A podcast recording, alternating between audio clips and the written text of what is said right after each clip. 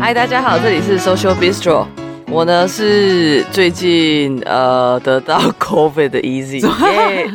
啊，那你好了吗？好了，我是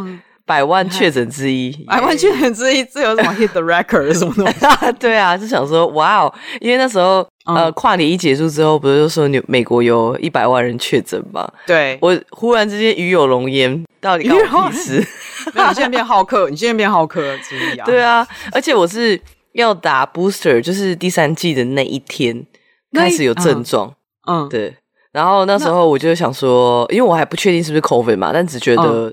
something's wrong，就觉得不太对。所以我那时候就想说，好，我先缓缓。但我另外一朋友他还是去打 booster，因为我们是约同一天，但不同不同间医院，但总之还是去打了。结果我就听说他的症状非常的严重，就是加倍奉还这样。没错，没错。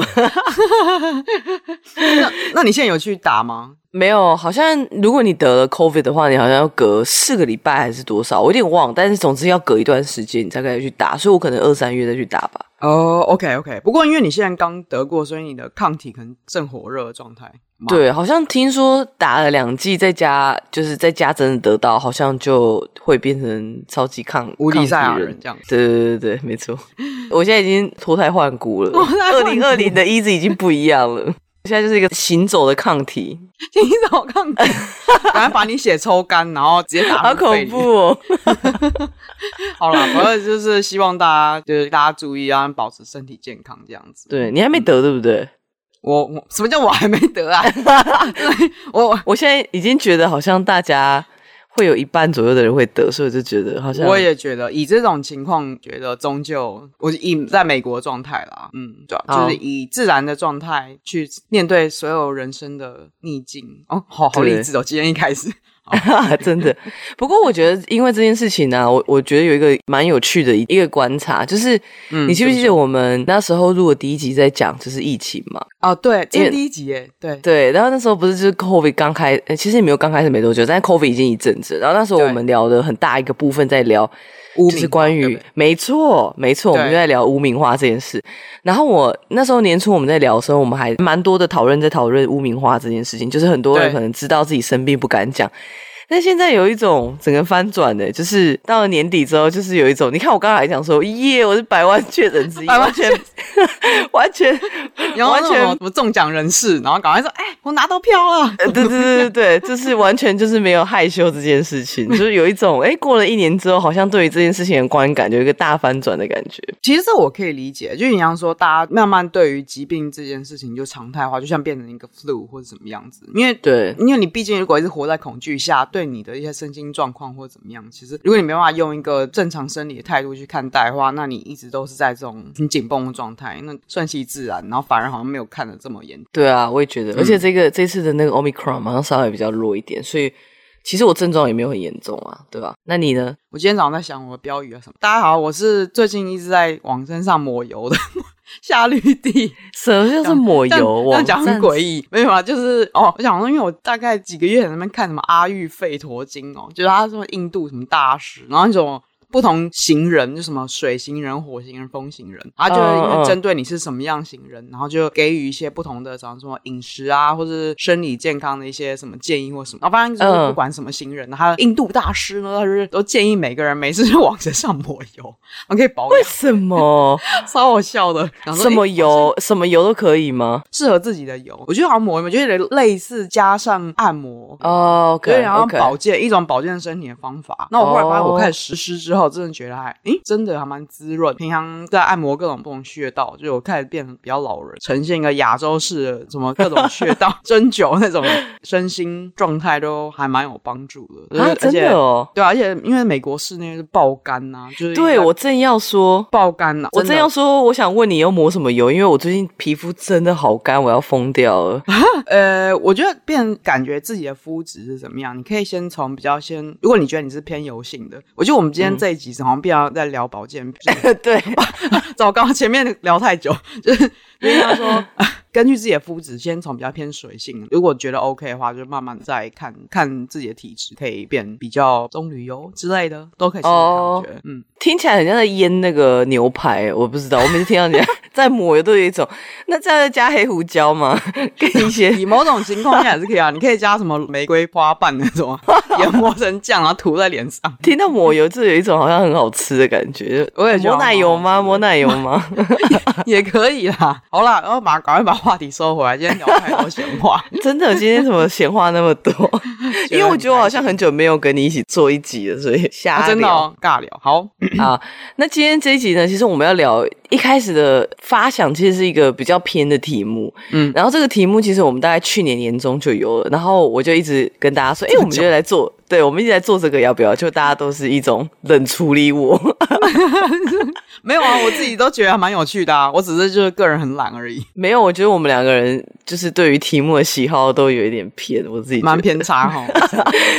后来我就是又觉得啊、哦，不然我要看看问看看我身边的朋友，嗯，然后大家都对这个题目真的超级没兴趣，然后我就会说好啦好啦好啦好啦。然后最近会讲是因为就觉得这个题目已经都开了，然后其实我已经开始写了一小部分脚本，就。觉得有点欧巴上心态，想说，哎呀，那还是把它做完吧。然后没有我，因为你刚刚提到这个说，你说身边人其实对这没有兴趣，所以我们一开始都会蛮担心说，哎，对啊，大家好像不想听。可是以一个，如果我们一个跳脱出来后设角度去想，也可以反省到说，为什么我们会觉得，或是身边人会对这个议题没有兴趣，所以也会想要借这个机会去打破一些迷思。或偏见，所以我们就很任性说，说啊，就把这题写完了，这题写完。没错，其实身边的人没有兴趣这件事情，正是表示了有一点点我们这一集要讲的的题目。那我们就来破题一下，我们今天到底要聊什么？一开始我们的发想其实是这样。就是我们在讲今天主题之前，我我我先问一个问题：当你在想象，就是你的爷爷奶奶辈的人，就是在我讲的爷爷奶奶，不是严宽和那一种那种年纪的爷爷奶奶，是 就是那种大家想象中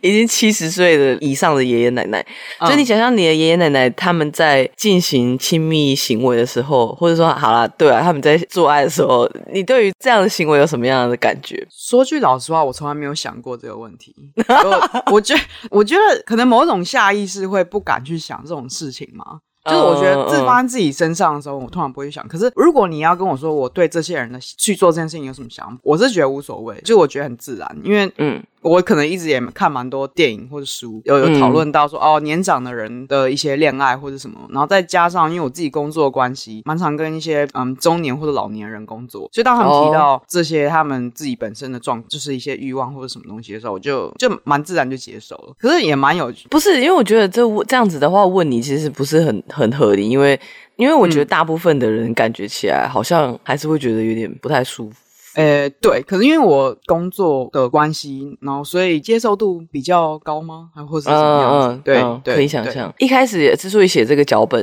是因为就是、嗯、我觉得我甚至我觉得其他人啊，就是大家在电视上或电影上面看到年长者在接吻或者是比比较有一些亲密的动作的时候，我本人其实会下意识会有点，就是觉得我会有点想回避，然后会觉得啊，嗯、我我我有点不想看下去。嗯、然后我那时候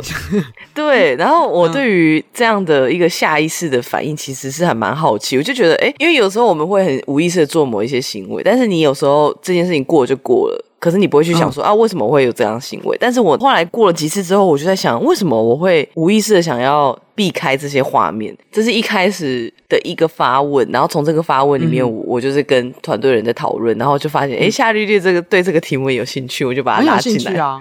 因为我觉得能够做到，你可以有，就是可以变成一个客观角度看你为什么会有这种反应的这种能力的人，还蛮少。就是大部分人都会合理化说，对啊，因为怎样怎样怎样怎样。可是没有想到说，哦、因为我觉得怎样怎样怎样，其实是因为某种社会影响我自己的本身讲啊。反正这个我们之后会再聊。不过就说，嗯，没错，我非常有兴趣，然后也想要借此机会去这个，然后去一下污名这样子。所以我们今天就想说，嗯、透过从一开始我们去探讨年长者性爱这件事情啊。呃除了他，除了年长之外，我们也可以，我们也会才讨论到说，比较被边缘一些族群的，我们对于性的想想象，或者说身心障碍者这些呃情况，可能会在电影中可能会被描述。当我们真的到现实中的时候，好像总是被忽略，或者是或者说简略带过这样。那我们这一集的这个整个 flow 呢，我就是从呃年长性爱，然后讨论到边缘群体的一些性的权利。了解，好，嗯。就是年长者性爱这个话题。嘿，Hey. 呃，我们之所以做这个脚本的一开始的原因嘛。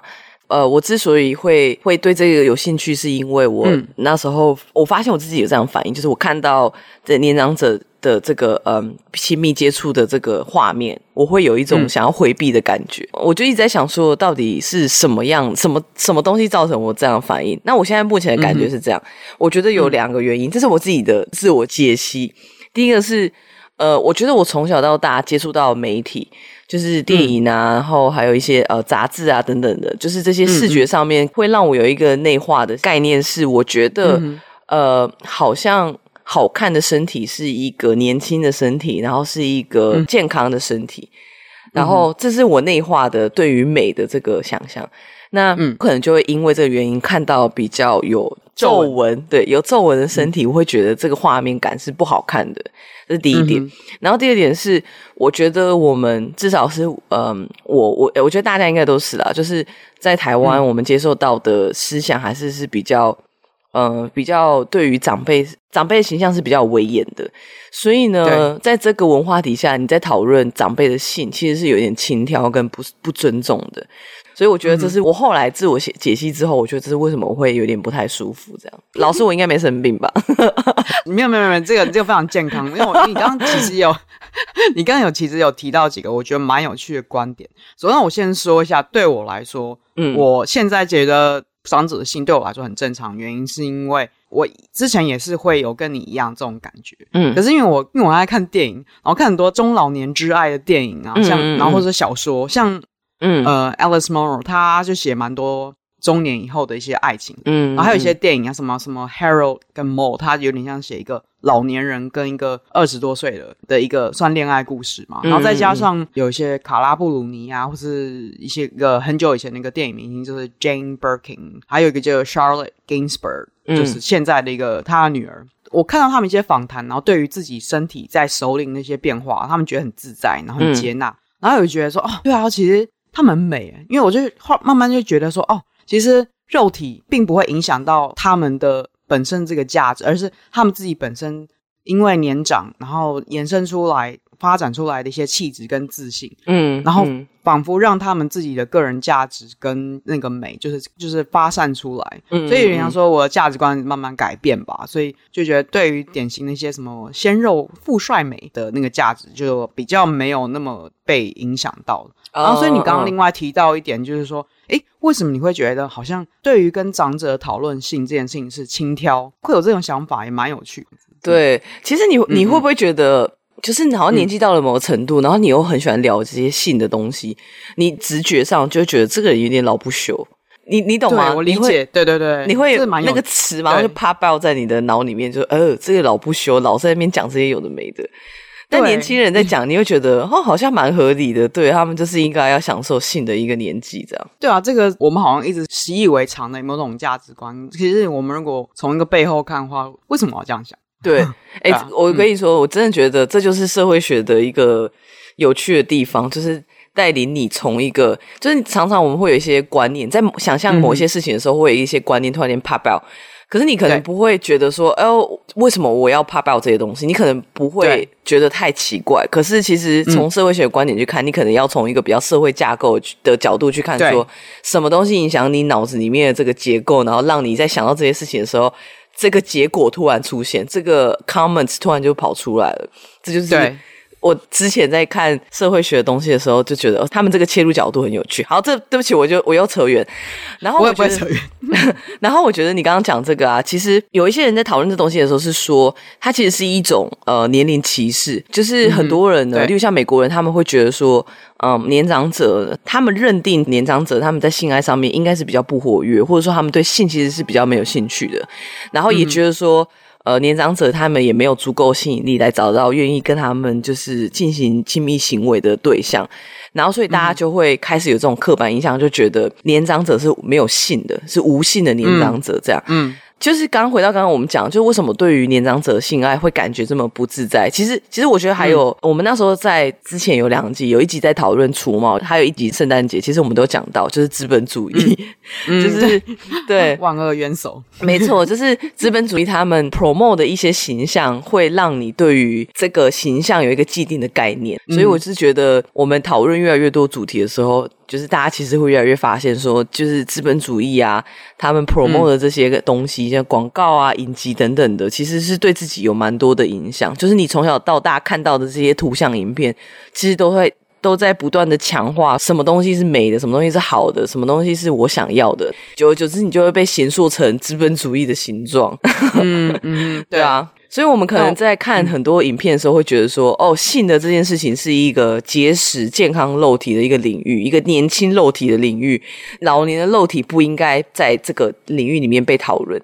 虽然说，以一个如果一个纯生物角度，确实，当你就是 aging 的时候，你会因为荷尔蒙的一些变化，然后造成你可能在性欲下降啊，或者在进行性行为的时候，可能障碍或勃起的困难。可是，这并不。代表或是造成中老年人会被哦，因此被判说哦，你没有资格享受性，或者你不应该有这个需求性。嗯，然后其实今天不管是中老年人，其实还有身心障碍者那些性爱，嗯、呃，我们可能多多少少在，我觉得我们生活中都听到一些故事啊，像爸爸妈妈会带一些自己的身障儿女，可能去登短廊这个故事，嗯嗯、就这种这种事情。多多少少都显示了身障者在情感或者说情欲世界里面，他们其实是被排除的。嗯嗯嗯，因为你要特别就说什么哦，就带他做某件事情，好像代表了什么样子。嗯，那仿佛好像变成一种互斥的一个现象，说，哎，仿佛你今天身呃身心障碍，你就没有没有性爱，然后性爱呃想到性爱的时候，你也不会连接到说就是任何的身体的残障。嗯嗯，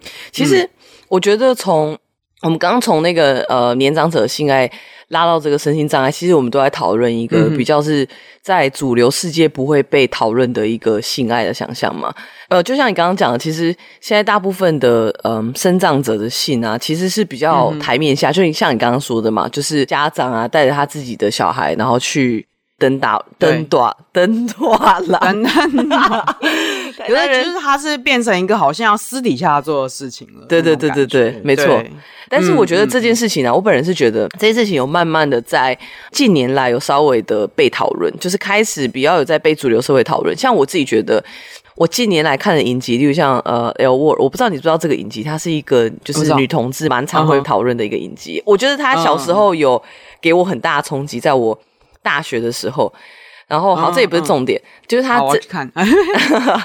我觉得你现在看，你可能会觉得他的节奏有点慢，然后他讨论东西没有那么意外，嗯、因为现在其实还蛮常讨论这个。嗯、但是在我小的时候，嗯、我很难想象一个女变男的一个人，他会变成男同志。嗯就是我在我小时候，嗯，想象比较贫乏的时候，我觉得这东西很酷。但是现在其实长大之后，你就觉得，嗯，这件事情就很自然，因为你要的样子跟你的性向是不同的嘛。好，这不是重点。然后，呃，这几年出了一个新的 Generation Q，它里面就有讨论到生长者的性爱。其实我觉得对我来说是蛮特别的。另外一个 Netflix 的影集叫做 Sex Education，好像叫做性爱自习室。他其实也有在，嗯、我知道那个，嗯，我我蛮喜欢这个影集的，是我近年来比较喜欢的。嗯、然后他其实也有在讨论，就是生长者的情欲跟他们的一个呃亲密关系。我其实觉得有越来越多影集在讨论这个，嗯、我觉得是一个还蛮蛮、嗯、有趣的事情，对啊，嗯，那对我来说的话，我。像我前阵子又重新看了一次那个潜水钟的湖，就是他就是很自然就带到说他哦，他对于女性的一些很自然的一个欲望或什么，你就想到说，诶，所以他从他的观点，对啊，为什么这不是很正常吗？嗯、为什么？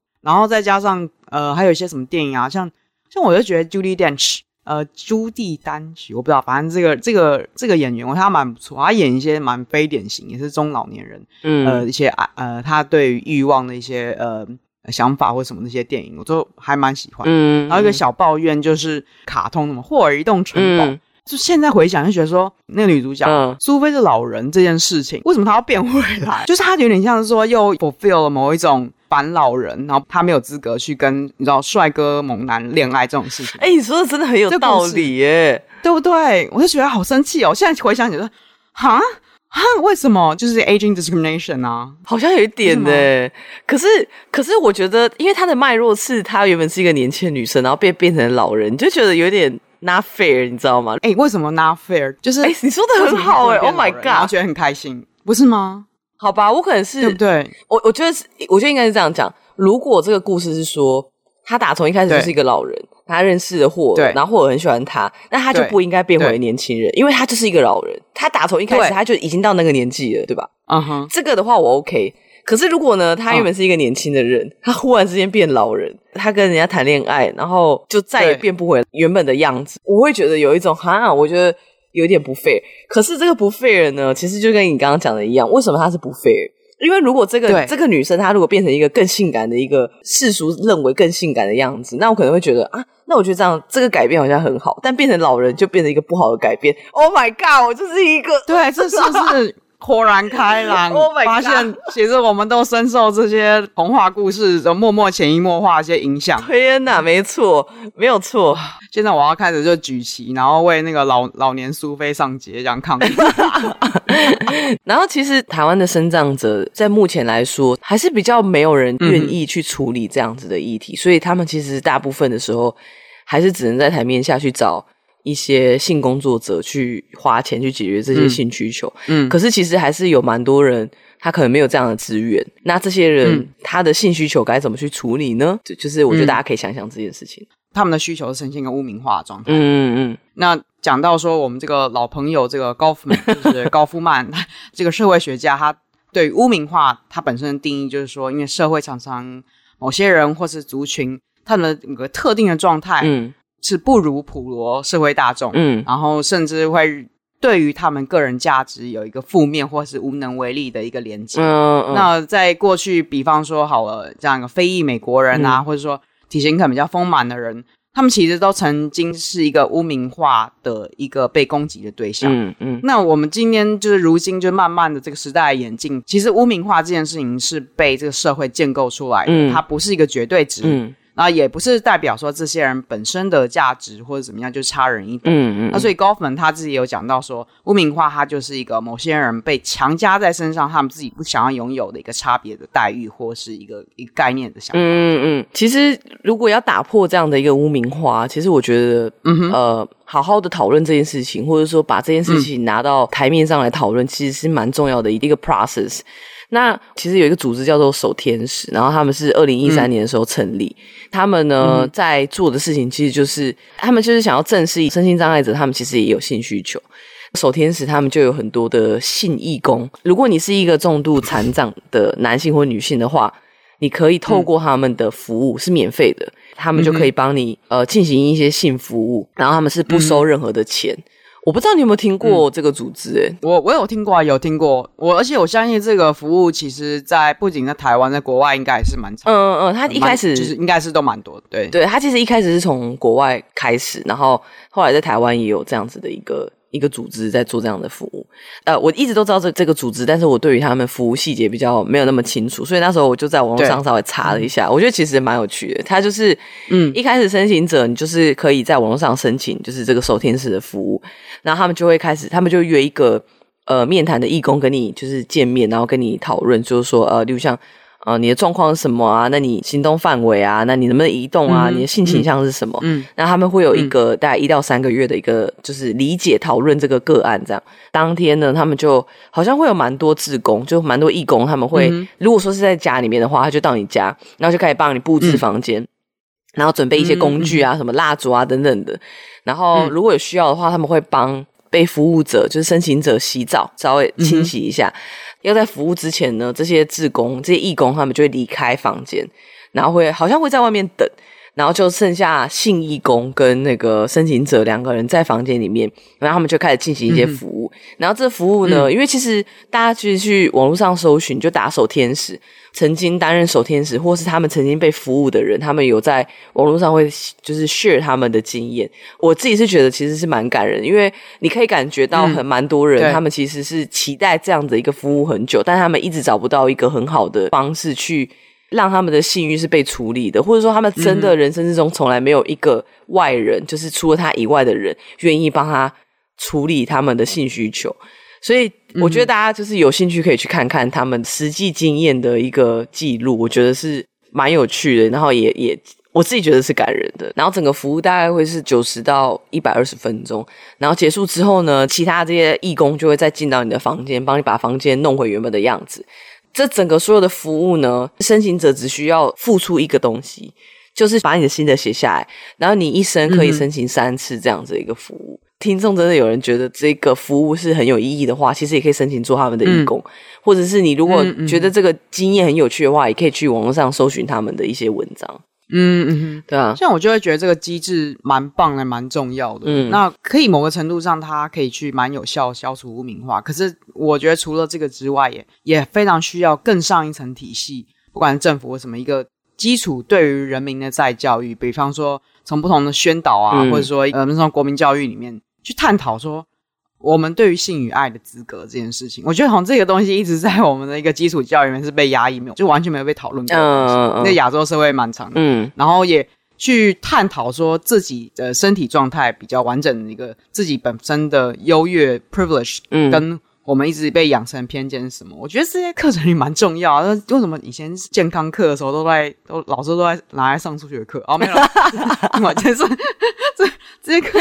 这很重要吧？这些观念，对对对，嗯，但是。我觉得光是讲这些东西啊，就是要在一个课程上面，嗯、呃，比较认真的讨论性与爱。我觉得就有很多的，你知道，很多的组织会冲出来，对，你说、哦、OK，冲出来说，对，你在你在干嘛？教我的小孩这些东西，他们还小，他们只是孩子，不应该学这些东西。你知道，会有很多这些家长冲出来。哦而且其实我觉得，嗯、就像你刚刚讲的，就是我觉得要可以意识到自己的 privilege，其实我觉得是需要很多训练。嗯嗯嗯，因为我们在讨论就是生长者的性爱嘛，其实我想要讨论另外一件事情。以武阳匡，你应该知道是谁吧？我知道他，呃，还有他延续发生的之之后的一些事情。那观众朋友可能。稍微简介一下他的这个这个 history，这样子，嗯嗯就是他是一个生长者。那他在大概快呃一九九九年的时候有出版过一本书，叫做《无体不满足》。嗯、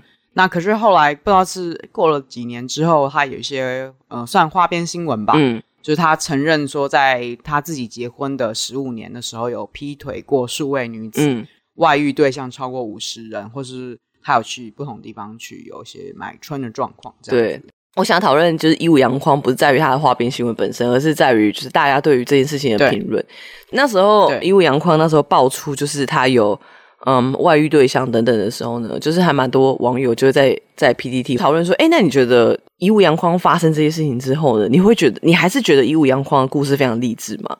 结果呢，大家反而觉得这个例子的程度爆表，就觉得哇靠，五体不满足，下体倒是很满足。然后大家就觉得 他很励志的原因，就是因为他觉得说，哦，你你看他，虽然他是一个生长者，他这样子都可以吃到五十个人，那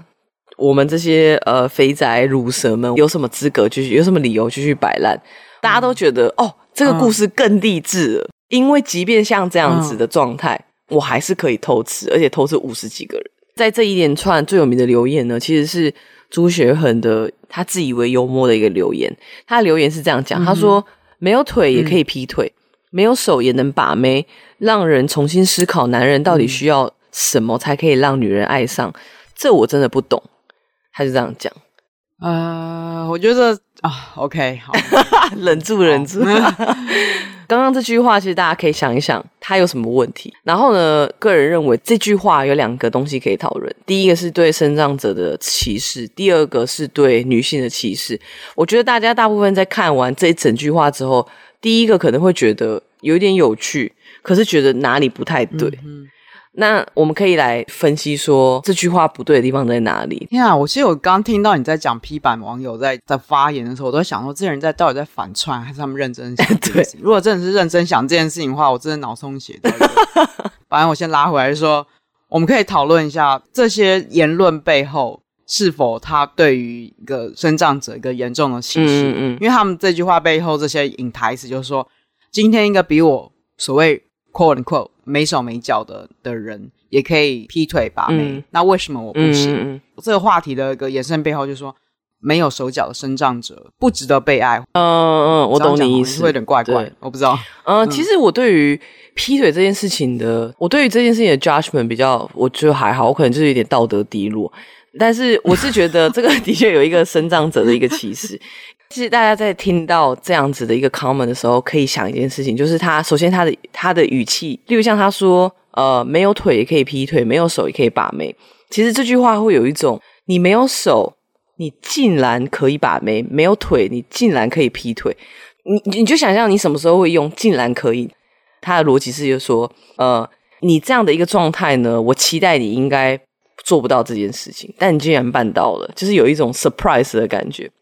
那其实呢，嗯、你这样的一个呃预设的立场，或者说你在讲这句话本身隐含的这个意思，其实无形之中是一种歧视。就是你为什么你认为一个生长者他没办法做到这件事情，嗯、或是他不能做这件事情？为什么会会有这样的一个想法？当你在想你有没有这句话有没有歧视的时候，其实你可以换一个角度去思考说，如果我今天呢是生长者。那呢，你做了类似的事情，就像你交了一个女朋友，你交了一个男朋友，你身边的人过来跟你说：“哎，你断了一只手，或者说，哎，你你都没有脚了，你居然还可以交得到女朋友或男朋友，你会不会觉得你、嗯、你被这句话 offend 到？其实我觉得可以用这样的一个立场交换去思考说。”我听到这句话，我会不会被 offend 到？我会不会觉得很不舒服？用这样的方法去判断说，这句话本身有没有一点带一点歧视？这是我自己的一个方式啊。但是我觉得这这个这个我用的这个方法呢，其实有有一个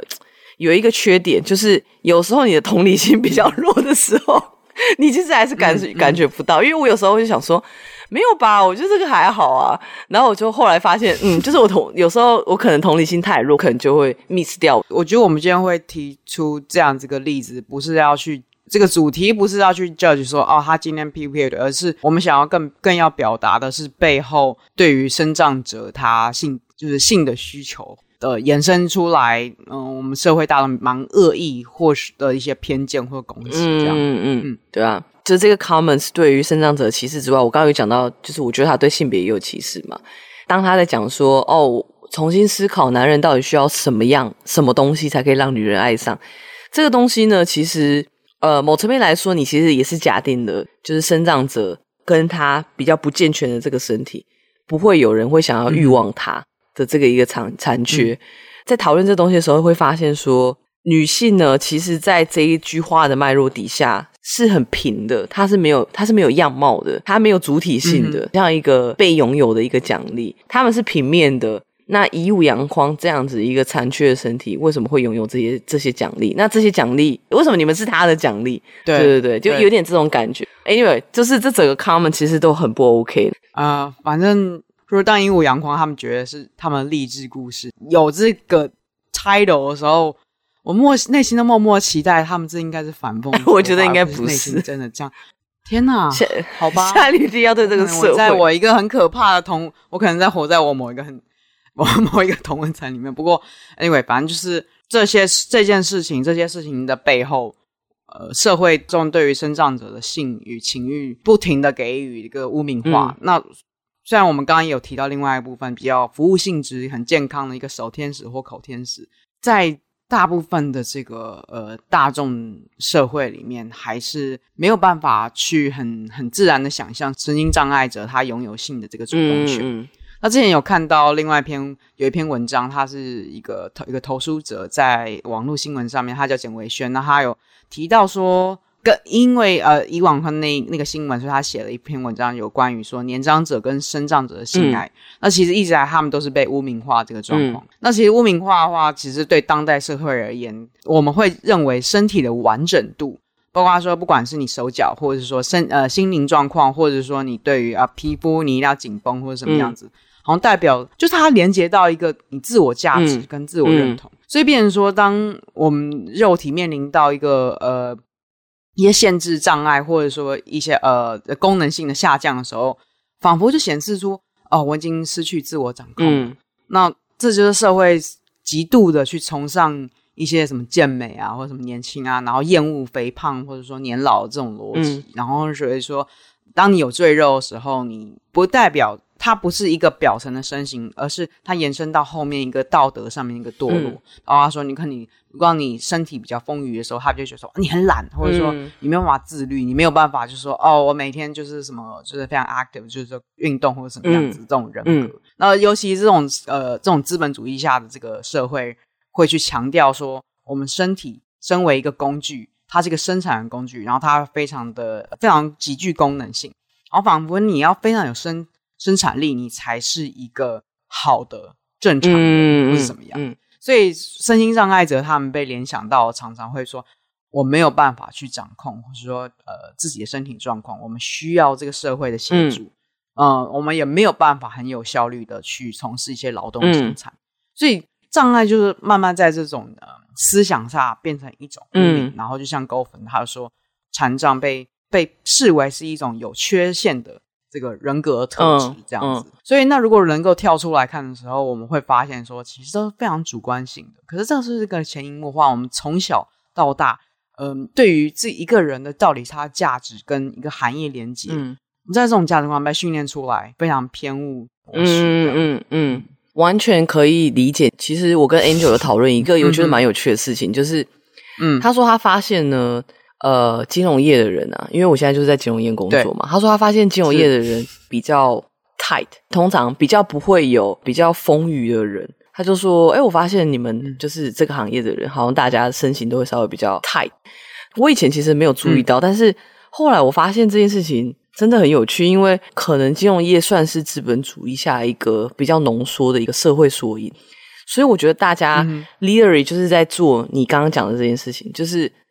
当你可以把你的身形控制的很好的时候，其实你某层面来说，你阐述的事情就是我是一个自律、可以自我控制的人，所以呢，我工作上也是一个理性的人。就是一个你你会直觉的认为说，这个人的工作能力稍微比较强一点点。呃，我好，我回过头来，我们来稍微 summary summary 一下这一集。我们一开始从年长者性爱出发嘛，就是我刚刚讲，一开始做这个这一集脚本的发想，其实就是因为我就是看到年长者的这个亲密举动，就觉得哇哇等等，先先先等等，嗯，嗯。然后呢，从这个东西发想来，我们就开始在讨论，就是说，哎呃，为什么我们会对这样子的一个呃，视觉感到不舒服，这个不舒服呢，嗯、是不是连接先连接到呃主流大家对主主流性爱的这个想象的一个画面？然后呢，我们再来讲说，嗯、哦，除了年长者的性爱不在这个主流性爱下的这个想象的框架底下，身障者的性爱其实呢，也是没有被大家所所习惯的。我们对于性爱想象其实是匮乏的，就是我们常常对于性爱的想象就是年轻的肉体、紧致的肉体，比较年轻的样子。嗯、因为这个原因，我们现在就觉得说，年长者或者说身障者，他们你比较难想象他们的性爱的样子。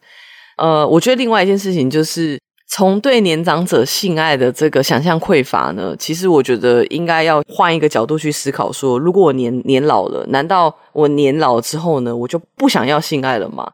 那所以从这边去思考，你就可以稍微，我觉得至少对我来说，我可以弱化这种对于年长者性爱的这个呃污名，或者是对于这个想象匮乏的这个这件事情的一一些小帮助，这样。然后再者呢，就是身障者的部分，我会觉得其实也是一个换位思考，就是说现在是一个四肢健全的人，那如果有一天我真的发生了某些事情，我我可能少了手少了脚，或者是我我有一些呃状况我没有办法自理，那难道我就不值得拥有一个好的性爱吗？就有时候你换位思考之后呢，我觉得你站在对方的立场上面去思考，你就会比较能够理解说为什么这些东西我们应该要适时的去。去关心，或者是说把它拿到台面上去讨论，因为你不知道事情会不会就落在你身上。我觉得这是一个公平社会应该要有的一个呃一个思考。而我觉得我这集好严肃哦，糟糕，不会啊，这个因为这个议题本来很重要。嗯、哦，好好好，嗯，就是你刚 summary 的，然后我会觉得性爱它只是一个生活层面。嗯我觉得延伸出来，就像我们刚刚在中间讨论部分，而是说，呃，我们没有符合某一主要的消费族群，嗯、难道我们就不配享有相同的人格，或者说价值，哦、或者说没错吗？对对对，对没错，对对对，所以所以这个也是为什么我们想要做这一集。这个背后，我们可以去不停的去问自己，我们自己过去有的这个偏见。嗯、我其实我知道现在的时候，时不时就我就算。好像因为我好像做心理这一块，我好像我还是有很多偏见，包括说，我直到至今我可能还在学习说哦，呃，用那个什么 pronouns，嗯，they he she，嗯，这个东西，我觉得我是一直以来，我常常会因为对对方的，比方说我以为是怎么样子，然后去 assume 哦，他应该是 he she 或什么的，然后这个东西其实对他个人价值来说，那不是代表他或者什么，可是我用一个我被教导的方式去 assume 是什么，嗯嗯嗯、对不对？然后这个反思，然后我觉得变成一种习惯之后，会觉得还蛮重要。嗯，我我我其实跟你的想法有点像，嗯、就是。我也是一个发现我自己有一个新的偏见的时候，我有一种哇，对对，我是发现新大陆，想说 哇，原来我有这个偏见，我以前都没发现，为什么我会没发现？然后我就开始去思考说，为什么我会不知道我有这样的一个偏见？完全理解你在讲什么，因为我也是一个超级无敌爱做这件事情的人。对啊，然后就是承认自己有这样的偏见这件事情。就是这不是自己的错，这个后面有很多社会的，然后让我们这样，然后你去承认它，去改正，那这呃是让自己这种适应这种不舒服感觉，到最后就会变成一种习惯。嗯、所以我也是对吧、啊？希望我们今天分享这个，可以让大家有小小收获，然后可以去想一下自己对于啊、呃，不管是年老啊，或者是身心障碍者啊，我们自己的一个。想法是什么？你 可以可以可以先从想象父母开始。真的，我有点太哈口了，好 尴尬。结果我不想想。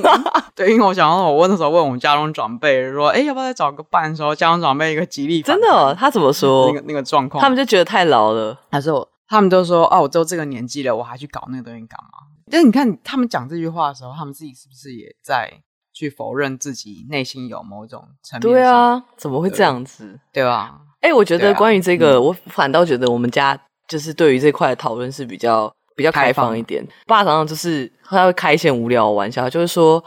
他可能就跟我妈说：“哎呀，要是以后我生病了，你就把我丢到那个疗养院，然后帮我找一个比较漂亮的看护。”然后我妈就说：“好好，没问题，用可以用钱解决的事情都没有问题。”这样，然后或者是或者就是他们还还蛮爱开这种玩笑，然后我可能会跟我爸或跟我妈那边开玩笑说：“嗯、哎呀，你就是。”就每次，人家就是找了男朋友或女朋友没差，反正我我觉得我跟我跟我哥应该是真的都无所谓，就是你们就放宽心的去做你们想做的事情。对，可是我觉得你们可以进行这样子的对话，然后用这样子的轻松轻松态度的时候，这这才其实还蛮还蛮对。其实其实我后来长大之后，我有在想，就是小的时候啊，我有一个印象很深刻的事情。呃，小时候我爸也很蛮爱看电影的，然后有一次。呃，我我那时候国小的时候吧，然后那时候有一部蛮有名的一个 R 级片，就是他 R 级片就是那一种，他没有真的像爱情动作片那样，就是不断在相干，嗯哼，啊，讲话怎么那么粗鲁？嗯，不不断在做爱，对，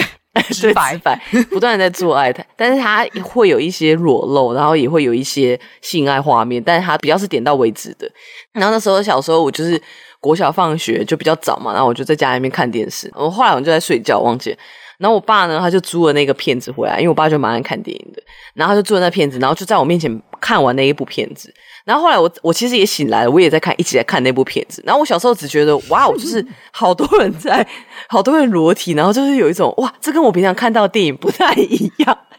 但是我没有觉得怎么样，我只觉得哦，这是一个另外一种类型的电影，然后很多裸体，然后很多。性爱画面，小时候的我接受到这个讯息，然后后来呢，我就是有一次意外听到我长辈在聊天，嗯、然后他们就在说，就是跟我爸说，哈，你怎么会就是在你女儿还在你旁边的时候，在小孩对看这个电影？然后我爸那时候就说，哦、嗯呃，又没有关系，这东西就是他就是这样，这这个性爱就是这样，他、嗯、就是这个东西，那有什么好？嗯、就是他的意思就是说，为什么要避讳这件事？然后呢，我觉得大那时候我身边的大人大部分都是一种。意外就觉得啊，我爸怎么会怎么会是这样的一个意见？嗯嗯，然后我小时候其实都不懂，我只是记得这些事情，我记得这个 conflict，嗯，然后我记得这个这个影片，嗯，然后我就一直长大的时候，我就是时不时会 digest 这件事，就是我会消化这个东西。后来长大之后，我是一个相对于我的朋友们，我比较不避讳讨论性这件事情。对，我觉得我后来长大之后，把这些事情连接在一起，就觉得哦，我觉得我们家给我的教育就是。性这个东西就是这样，它就是它就是一个世上会存在的东西，它就是长这个样子。那我没有要避讳跟你给你看这个东西，所以我你看，就像我我爸妈在跟我讲这个东西的时候，他他们也会很轻松的说啊，我老了以后我就是要怎样怎样等等等，就是我就觉得 OK too much，我有时候会觉得天 麦天麦。哎、欸，我觉得、哦，对，我觉得是很。可是我觉得这或许会不会也是某种程度上让你对于自己的性向或者性去探索，然后或者说去支持或？我觉得你这样讲的也是有可能，嗯、因为我会觉得好像，嗯，可能我比较不会在意，然后也不会觉得有污名化的感觉，对觉得嗯，性爱就是这样子、啊，嗯嗯、然后也会觉得比较安全，嗯嗯、就觉得好像探索这些东西是安全的。嗯，有趣耶，真的是好棒哦。我觉得有时候你好像觉得你自己是独立生长在这个世界，但其实很多时候。嗯长的环境还是会影响到你自己，就是你只是在你一些你看不到的地方，它默默的在影响你。我啊、哦，对，我觉得你刚刚讲的那个分享好棒啊！就我们今天的结论。一个什么育育儿经，真的真的好远，高阶新手爸妈、啊、如何就是健康吧让就是扶持小孩，就是可是这个结论好像蛮重要的。我觉得还是蛮重要的。我觉得我爸妈是相对比较开放，然后跟比较让我独立去探索这个世界。嗯、就是我觉得他们也给我很多的信任感吧。我我现在这样扯有点远了，我爸妈现在听这段已经想说我到底在讲啥小，但是 anyway 我自己有这种感觉，他们应该觉得与有荣焉吧。说感谢爸妈这种得奖感言，我首先要谢谢我的爸妈，谢谢我爸妈这样支持我这样成长，想想也是不可思议。这个在亚洲社会父母来说确实是蛮。是蛮幸福的，我也长大觉得有这种信信任感，就是对我也不知道是信任还是就是有一种放水流，随便啊，这孩子要长怎么样都可以，我不知道哪个路线。我们以这个正向的方式来去来去做个结结尾。OK 啊，非常感谢我们 Easy 同学分享，就是这一集跟大家有一些有所收获。对啊，希望大家可以从中去认识一个新的偏见，就像是我做这个脚本的时候 发现了自己好多偏见一样。好哦，就这样子喽，谢谢大家，嗯、下次再见喽，感谢大家，拜拜。